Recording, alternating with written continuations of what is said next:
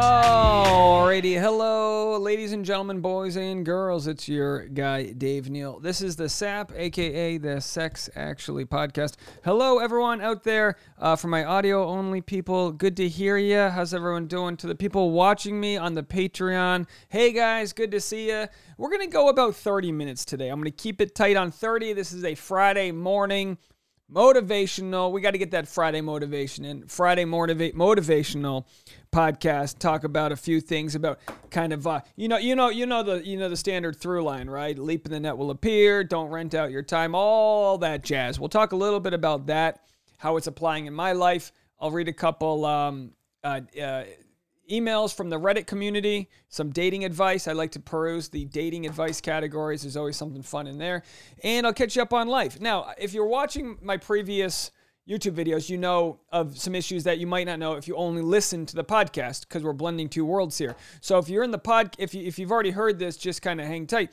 But for the people that didn't know, we had a rough weekend. Now listen, I want to start this by saying the dog is good.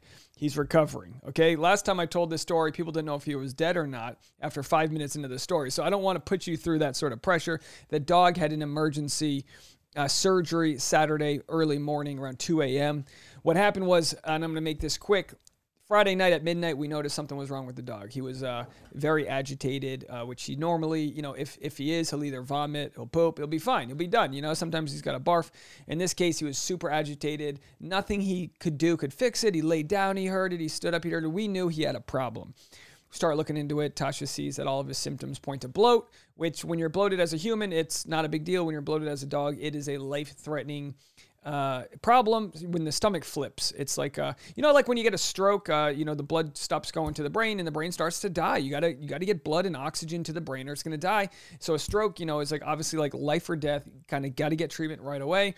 For the dog, it's like the stomach's dying. Like the longer you go without fixing this, the quicker the it's not going to be good. The prognosis, it won't be good. So we get to the hospital by 1 a.m. We're there, boom. We had to call 3, 4, 5 places, we're there. They tell us right away, we'll do x-rays, whatever, we'll see what the problem is. They were like, sure enough, he's got bloat. And when you have bloat, the only thing they can do is operate, get into the stomach and flip it. And they said, if all is okay, if nothing's died so far, if the stomach is intact, 80% chance of living. If they've got to remove part of the stomach because it's died, they can tell these things, right? They go down to 50%. They're telling us this like, we're at a, and I get it. They have to sort of talk to us like we're, they got to be straight up with us, right? And I totally respect that. But at the same time, Tasha and I went from passing out on a Friday night to all of a sudden the dog she's had since a puppy, her emotional support animal, just this, thank God that's been around with her for her whole adult life, is maybe not going to make it. It was crazy. We didn't really even say goodbye to the dog. We were just so excited to get him into the vet. We were like, okay, Boone, go, go, go. It was so much about the go, go, go. Then all of a sudden we're waiting in our car for the news and we're like, oh my gosh, she's feeling terrible because she hasn't, all the things you feel because you're just wondering what's going to happen. They made us go home. It was rough. It was rough. I tried to keep her mind off it as much as possible till we got the phone call. 4:30, we get the phone call. Best case scenario, the stomach's okay. They have to remove the spleen, which, come to find out doesn't do too much other than maybe helps prevent infection, but not exactly the biggest problem after considering what we had been through. So we're dealing with everything as it comes up. I'll rewind. I'll tell you about the cost. I'll share with you guys the cost. They tell us like, look, you got to decide what you want to do with this because, when it comes to animals, some people, their dog's got cancer, they've had issues, he's 15, they decide to put him down. But in our case, Boone's been healthy. It's a freak accident, which was caused sometimes by eating too quickly or it can be caused by just random things. So we're like, whatever the price is, I'm thinking crazy numbers. Tasha's like, it might be $5,000. And in my head, I'm thinking it might be $20,000. What do I know? What do I know what it's going to cost? They got to wake up a vet and get him to the hospital, right? There wasn't a vet. They had to literally get this guy to the hospital at 2 a.m. for emergency surgery, which is just this isn't the thing. Wait till 8 a.m. when he shows up for his shift. So we're like, all right, just whatever. I'm literally whatever. We'll figure it out. Then they tell us it's going to be between $9,000 and $11,000. And it was like I said, no chance, no whatever, do it. And I remember telling my buddy this the next day, and he's like, you're a better guy than me. If that was up to me, I would have said, we're going to get another animal. I was like, you wouldn't do that. You don't, I mean, like I said, if there are scenarios where a dog's sick and you want to put him out of his misery, this was a scenario that there was a clear thing that needed to be fixed. It was fixable in the moment, emergency. Let's get to recovery. So, you know, it's like that's where it's at. And you know, people, maybe you live in Des Moines or you live in some random place and it only costs $4,000 for this surgery. We had to go to West Hollywood, which is like the epicenter of dog family, is in the center of the family. It's like where you go to get your dog portraits. Okay. So I was like, if anyone's going to have an overpriced vet, it's here, but it's going to be the best vets. So we got the phone call at 4:30. Surgery went as good as possible. And then they said, we're going to call you later on. He's resting, blah, blah, blah. They've got him. And we felt so much trust. We didn't get to Yelp this hospital. We didn't get to do any of the modern things you do before you go to some sort of surgery. Oh, let's Yelp. Let's look at this. Oh, let me look at the LinkedIn of the vet. No, none of that. It was like, this place is open. We got to go. We got to go. So we just put all of our trust into these people that we just had never even, I don't know the vet's name even. And the next day they're like, all right, he hasn't had any food yet, but he went outside to pee. It's like, okay, great. He went outside to pee. This is amazing. We're still worried. Like, you know, they went in there. Are all the tubes connected? What's the deal, right? And then I took Tasha to the beach because I was like, we got to go to the beach. We got to go. It was a heat wave on Saturday. I was like, we got to go do something. You know what I mean? We're not going to sit at home. We're waiting for a phone call regardless. We're not going to wait for a phone call at home. I'm going to get her to a beach, and we're going to keep our minds busy doing other things. Sure enough, 5 p.m. comes around. We get that next update phone call we were waiting for. Also good news. You know, the dog might even be able to come home early. And our minds are blown. Our minds are blown that the dog might be able to come home Sunday, a day and a half after this life-threatening surgery. Because initially we thought maybe Monday, who knows? You know, like we haven't even seen him. The poor dog thinks we probably sent him there to get tortured. Like who knows how lonely he is at night? You start thinking of like, you know, like we put human characteristics onto dogs. We think that, you know, maybe he's just happy to be, you know, pet or whatever. But in my mind, it's like, well, what happens when you wake up at 3 a.m. and he's in a crate somewhere, literally with all of his paws hooked up to like EKG things and. But in my mind, I'm like, that's way safer than if he was with me overnight. Like, let him be with the people that are monitoring him. And sure enough, we get the phone call Sunday morning saying, you can take the dog home. This is a day and a half after we thought, what happens if he passes away? Like, it was insane. So Sunday morning, we find out we get to take the dog home at like 1 p.m. So we're all excited. It was just, you know, and I'm gonna vlog all this. We're excited for the dog to walk outside. It was so funny because the people right in front of us had a full-on Karen moment.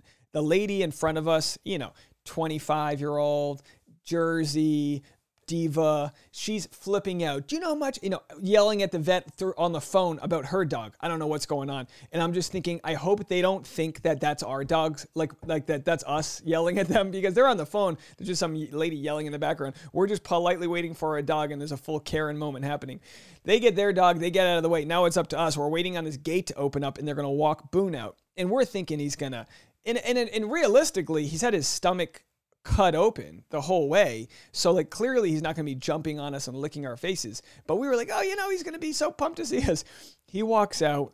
I don't want to say looking sad. He looked happy. He was wagging his tail, but he was so drugged up. Of course, he just had surgery 36 hours earlier, but he was so drugged up that we were so happy to see him, but we didn't get that response from him. We're like, oh, he didn't even care that we're here, but I'm sure he really did. We had to carry him, like I had to carry him and scoop him up from like his butt and his neck because I couldn't go near his belly. And that's a lot because he's 50 pounds. So I had to carry him into the back seat and get him home and just he's walking very slowly. But now as I say this, Saturday, Sunday, Monday, Tuesday, so it's 5 days later and the world has changed in 5 days, literally, or 6 days, literally Friday at midnight, the dog was fine. Then all of a sudden he wasn't. Life changes that fast. I know this sounds very dramatic to be talking about when people are dealing with bigger issues with their children or moms and, you know, mortality with humans dealing with. And all I can say is to relate it to this tiny little moment, to have that happen, to have, you know, because Tasha and I, we've talked all the time about the stupid fights we've been in over the dumbest things. We were so laser focused on a singular goal, which was to get Boone the best help we could, that everything else dissipated. Every other petty grievance was gone. Every other little thing. It was like, we are on the same team and we have a fight and we're going to put every resource we have into overcoming this. That was our Amazing Race moment. And afterwards we were just there like, oh, it almost felt like if you almost stepped into traffic and someone saved your life and you're like, whoa, what? That could have gone differently. That's how we felt after that crazy day we had, where it was like, that could have gone so differently. And there will be a day when that does happen. But in the meantime, the way we came together, I was so proud of. I was also proud of you guys. I mean, so anyway, I'll say this. They actually, because the dog got out a day early, I think they actually lowered the price. It came out to $8,000 and change. So it wasn't the full $9,000 to $11,000. But, they were preparing us for what could have been if they had to remove part of his stomach or this or that. So he's literally sitting next to me. He's, they've shaved all around his belly. He's not on antibiotics. He couldn't keep the bandage on because the way his dog body is, he kept on peeing on the bandage because he's this basset-hound. So we've just kept a close eye on him, and he'll go back to the hospital next week and make sure there's no infections. But so far, it's just a clean, like, he's just moving slowly, and not really barking. I feel like that takes up a lot of weight on the diaphragm, like barking. So he's not making much noise. He's eating all of his food. He's drinking. He's just back to being a good dog. So we're so thankful to everyone. We got hundreds of dollars in donations, maybe up to 500 in donations from you folks out there. So I thank you all so much. People understand, like, these sort of bills, they come out of nowhere. And I have to say this, the last year, Tasha and I we finally started getting our finances right. We finally started getting like an emergency fund and just like getting ourselves to a place where this wasn't a financially crushing decision to make was really powerful. And I know a lot of people aren't there in our society after this pandemic and this and that. And I can't imagine what it feels like for people to have to make tough decisions. But I also can't imagine when I was completely broke when I got in my car accident. So like, I can't imagine what it's like to be hopeless and not have purchasing power to make like the right healthy decisions. And it sucks. And it's a bad place for us to be. And the motivation comes here, what I'm about to say. The motivation comes, how do we get ourselves into a position of power? Power is energy, and it's translated in different ways. Money is power. You could take somebody but power is also whatever equity and skill you have. You can be broke and know that you've got the skills to go, but like, you can be a great guitarist and be broke, and you can still find a street to go play on and make money. Like, as long as you are building equity in yourself, you can build the skills necessary to have a career, even if you lose your job or lose this or that. So with Tasha as an example, she's had these sort of golden handcuffs where she works in the world of fit modeling, and she talks about it. It pays well. She works as a freelancer, so she works for different clients. It pays well, but it doesn't pay well enough that it's like a bunch of saving and longevity. It pays well with the assumption that she's only going to work those jobs for as long as she can, A, fit into the clothing, B, stand up straight. She's got Lyme disease and scoliosis. I'm not saying she's degenerating by any means, but it's very painful for her to stand up all day long and work a job that's what she has to do. So we've been talking a lot. She's seen how my YouTube has, for the most part, changed my life this year. For the most part, as much as and don't get me wrong, I'm not driving a Ferrari. I still drive my 2004 Toyota Matrix. So my next big purchase was going to be to buy a nice 3-year-old used car. I still wasn't going to pay more than $12,000. So when the dog's vet thing happens, it goes, well, let's just keep that Toyota Matrix for another year. Let's ride that puppy to the ground. So it's not like I'm flaunting some crazy conspicuous consumption, but I have been able to save a little bit. The YouTube has performed better. The Patreon was at 22 Patreon members. And as I said today, it's at 111 of you. That's fantastic. And I'm grappling with with the book, The Laws of Divine Compensation, Marianne Williamson. I'm grappling with the ideas of letting abundance into my life, getting rid of the negativity that has plagued me for so long, the restrictions we put on our brain. Oh, we are so critical of ourselves. Nobody talks to us the way our subconscious talks to ourselves. Shame on our subconscious for treating us so poorly. I say this to Tasha all the time. She'll say something to herself and I'll say, don't talk to my fiance that way. Nobody talks to her that way. And it's true. No, I would never let anybody talk to her the way she talks to herself. And no one ever talks to me. My worst commenters on YouTube don't talk to me the way my negative self can talk to. So the idea of overcoming whatever collective just dust and that exoskeleton of guilt. Why didn't I start this sooner? Why did when I was younger I could have made this decision? My husband's holding me back. The kids are holding me back. There's always a scenario where somebody's holding us back. It's always going to exist. There's always going to be a gatekeeper, and there's always going to be a limitation if you let there be. Now, the question is, and this is where I love like Randy Pausch. We talk about this all the time. Randy Pausch from The Last Lecture, right? He passed away. He had stage 4 cancer. He was dying, and he knew he had to give a final speech. You can watch it on YouTube. It's also a best-selling book. Just Google search The Last Lecture. Randy Pausch, his whole idea is brick walls aren't meant to keep people out. They're meant to show people how bad they want something. Imagine if everyone started a YouTube channel and they just got 100,000 subscribers to start. Now look, I am for social programs. The brick wall is meant to keep people out, but what I think we can do is give each other better scenarios to leap over that brick wall. But the point is you still have to want it. You have to want, to do stand-up comedy. Because you're going to be 10 years into stand-up comedy and you're not going to be, it's a long, slow process. You're going to have to want to be an artist. It can be a long, slow process and journey of playing honky-tonks for 15 years and fiddling, as a dueling pianist at dive bars. You're going to, and I'm not saying that because you have to accept the limitation that you'll always be a starving artist, but you need to want something so bad that you take all the gatekeepers, you take all the limitations, and you say, I will find a way to the other side, whether you like it or not, whether you believe in me, whether my parents are doubtful because it's not a job that comes with health insurance, all the different reasons to keep people from doing what it is they're meant to do. That's the brick wall. If you really want it, you will find a way over it. People will help you. People will bend over so you can stand up on their backs to help you get over that wall, because they know once you're over the wall, you're going to look back and offer a hand for them. Because once you see the building of equity in yourself, you understand how valuable it is in others. So with Tasha's sake, she's been able to see that I'm having a go of it. They always say if you want to be a millionaire, the odds of becoming a millionaire go up a lot if you have friends who are millionaires.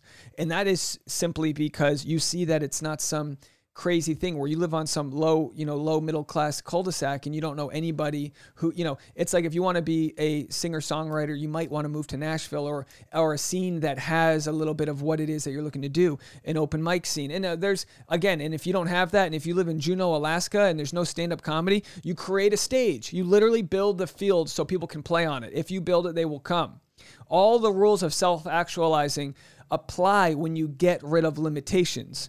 And the beauty of my YouTube channel is there is an audience that is showing up. My job is twofold: give people a good experience and give them a reason to come back, and build that following farther. Keep on building.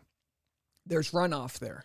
So whenever you see someone who's got like a stand-up or a YouTube channel, I should say, chances are their spouse might start one because they go, oh, that's great. Oh, if you have one, I could go in, and then you're on it, and then we can work on this together. Great. So for Tasha, it's like she can't fit model forever. We can't have a family where she's a fit model. That's just not sustainable. But maybe she can vlog. Maybe she can do these other things. So for the start of this Bachelorette season, I said, I I always say this to Tasha. She has a Poshmark account, which is an online thrift store for all the clothes she has. And she's very good at not, like, she knows as much about fashion as I do about baseball. I'll talk baseball all day long. I'll talk about splitters and curveballs and changeups and what to do with your left toe and your right elbow all day long, the ins and outs of baseball, because I've played it my whole life. And there's nuance to it. And while it might sound boring, I bet you I could make it. I bet you if you think baseball's boring, you come sit with me at a baseball game, we'll make it interesting. Just the way I don't enjoy soccer, but if I go to a game with someone who really gets it and they're like, dude, here's what you got to understand. When you see that passion, it absorbs you. So with Tasha, I go, you've got a gift for fashion. I mean, she's worked as a model in the fit fashion world for a decade. So she works with all the best designers. She's standing there as they're doing this and she's saying, this doesn't fit well. She's literally test driving all of the merchandise with the people that are creating it. That is huge value. And with that, she's also gone to design school. So she's got all these skills she doesn't quite realize. And again, I'm using her as an example because I can speak freely about this as someone who I'm like, you speak a language and you don't know how valuable it is. So when it comes to Bachelorette, I go, what if we did a show along with all the other content I make where you break down the fashion of the week. It's very specific. The Bachelor community is very specific. Doing fashion in the Bachelor community is like super specific. But you know, you've got it. So we started and we called it Tasha's Take. Someone gave us that recommendation. It's called Tasha's Take. And it's just like, all right, Katie, the Bachelorette, wore this. The co-host wore that. Let's talk about it. And sure enough, combined with my kind of ignorance to it all, where I can be like, what is this called? This looks like a pencil dress. And she'll be like, that's actually what it's called. I go, oh my God. You know, the sort of professor-student vibe. That's what we would call it in comedy. There's always like two peas in a pod, which is like Dumb and Dumber would be two peas in a pod, and the professor-student or straight man, character is basically what it is, where Tasha's the straight man, she's the professor, and I'm kind of like the idiot who's like, all right, but what about that? And she can actually provide the skill, the bandwidth to talk. So we're going over this, and I was like, all right, we did the first 2 weeks of this show on my YouTube channel, but I was like, if we're going to really build your YouTube channel, we got to put these episodes on your channel. We got to drive people to your channel. They're already going to watch mine, but the percentage that like what you're doing, Tasha's got something to offer that could be bigger than me, but at the very least is different, which is informative fashion. So she's got some great ideas she's coming up with. She's still limited by, I'll tell you what it is, perfectionism. Tasha's a perfectionist and I'm not. I'll put slop out there. Sometimes it'll bomb on stage. Sometimes it's a hit. But I'll put my "this is the best I have right now" out there. And she's in perfectionism. Perfectionists, I'm sure some of you guys are there. Perfectionists have a hard go at it because you need to have a growth mindset. You need to understand that even the things that you're perfect at, you weren't when you started. Unless you were born some virtuoso singer, we go through like a lot of growth, and. And she needs to know, just like you do and I do, remind ourselves that put ourselves in the best situation to win. And if it's not perfect, it's good enough. And perfect isn't that everything looks flawless. Perfect is putting your content out there and not finding excuses why it's not ready. So the idea of a weekly fashion thing is really great because it's timely. It's like, you got to get this out. And we, like I said, we did it for 2 episodes, and now we're going to just put the future episodes on her channel, and people will go over to it and watch it. And YouTube is going to go, oh, people that watch Dave also watch her. And it's going to be a community. And where it goes from there, who knows? But like I've said to her, why I started my vlog channel, because I don't want to be limited by the Bachelor franchise, whether or not the Bachelor survives or not. I want to be limited by no limits. I want to do whatever I want. I want to talk about whatever I want to talk about.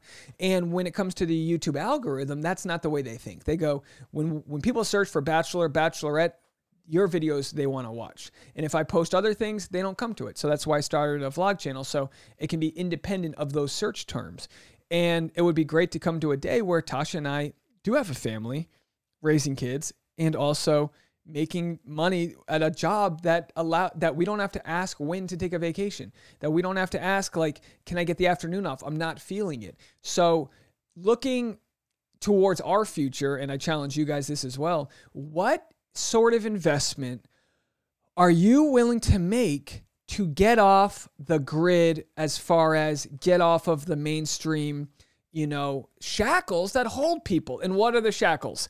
Getting paid every 2 weeks, getting health insurance, getting your pension matched, all these things. But look, your company's not taking a loss. So they're giving you the crumbs. They're giving you as little as it takes to succeed, to survive.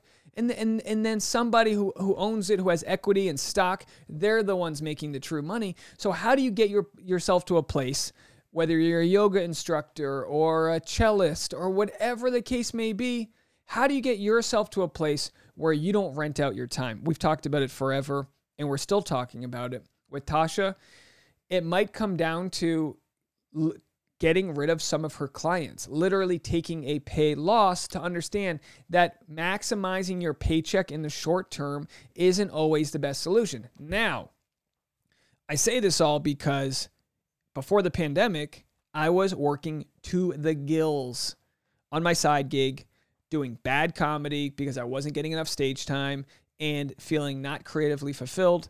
And it took a literal pandemic for me to pause, regroup, get my life together, and so many people have similar scenarios.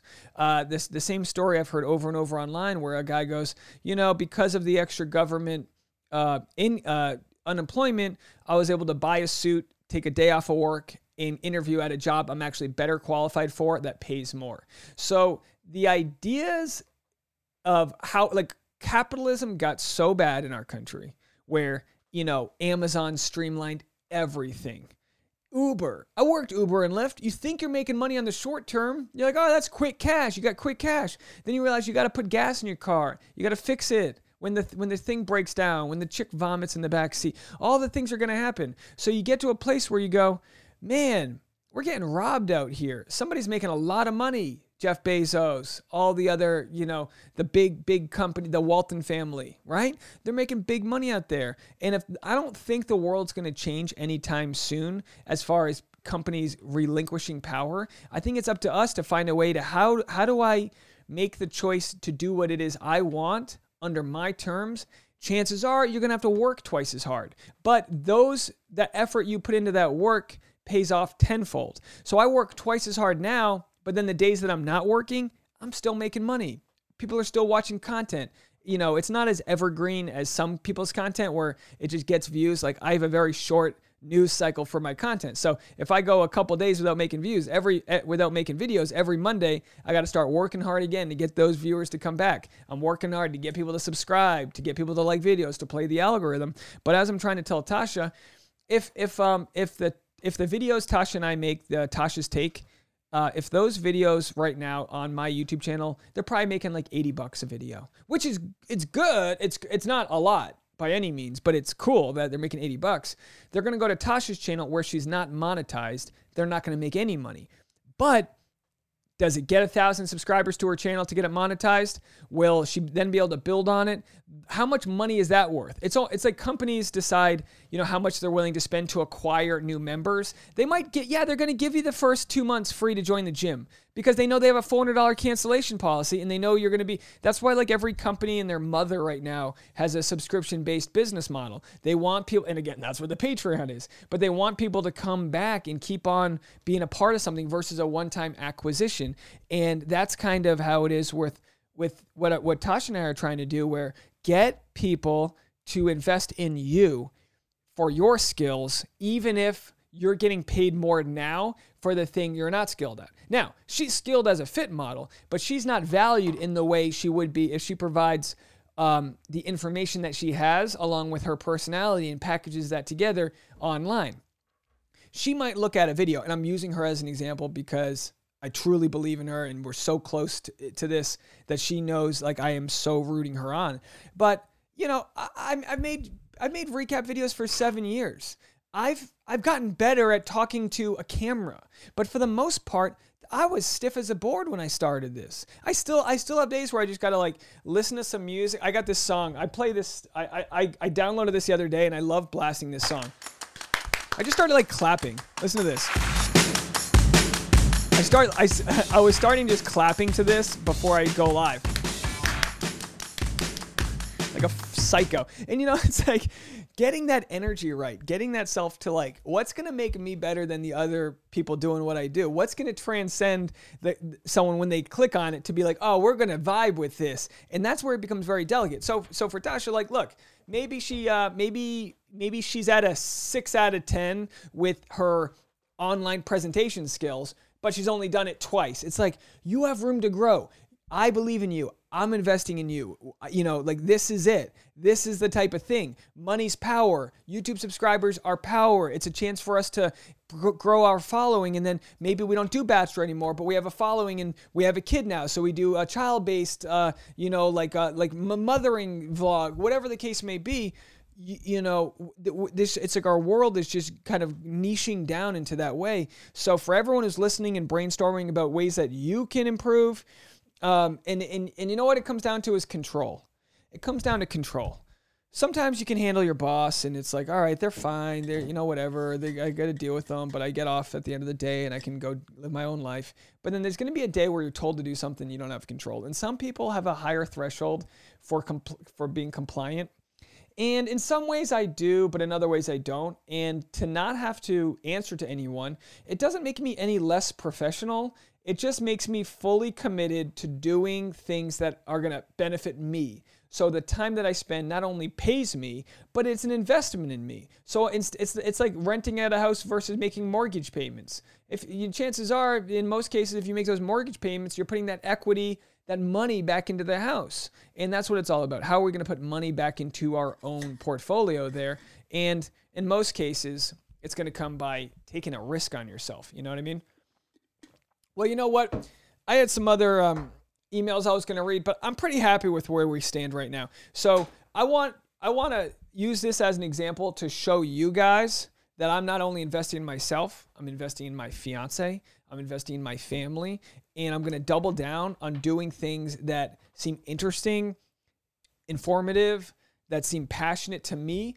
I'm worth more, and you are worth more when you're doing something that you love. If you love moccasins, find a way to make moccasins your job. Maybe you start a moccasins YouTube review video where you just buy all the moccasins and say what your favorite... Who the hell knows what it is? But find a way, whatever it is you love, to make it yours and to make whatever you do a part of that, because...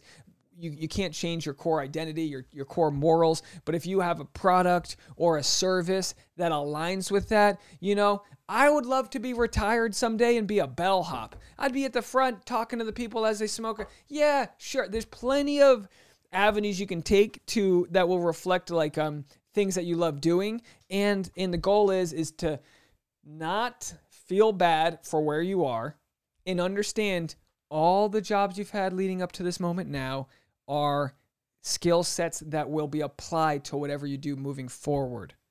And with all that said, thank you guys so much for letting me rant to you. Good luck out there. Share with me what you're working on. Share with me your darkest secrets. And I guarantee this, if you are ready, say it out loud and be shocked at how quickly things move for you. So buckle up. It's a crazy ride. Let me know what you guys think. And thank you so much to all my Patreon members for donating your time, your energy, your money. I appreciate everyone who's out there. It makes a big difference. It makes it so much easier to upgrade equipment. It makes it so much easier to take risks, to provide you guys a better show.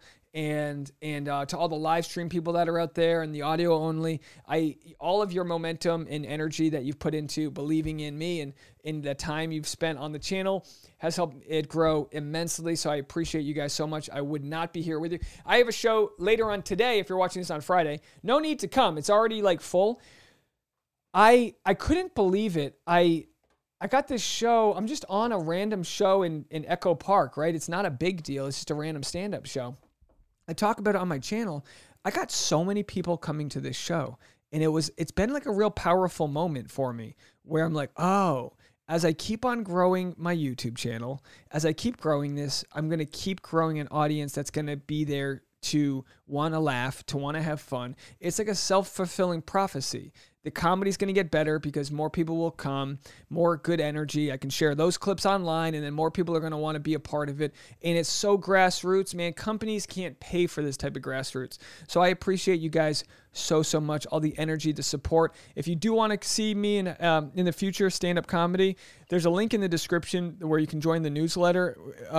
The world's just opening back up, so like I don't know where I'll be in the future, but if I'm in your neighborhood, if I'm in your neck of wood doing shows, I definitely want to come out and see you, and I can't wait to meet people in person. I'll be posting photos about all that. It'll be fun. All right, guys, thank you guys again so much. I really appreciate you. Oh, that's the wrong button here. Sorry, I'm on my mixer. All right, everybody, have a good one. Bye now.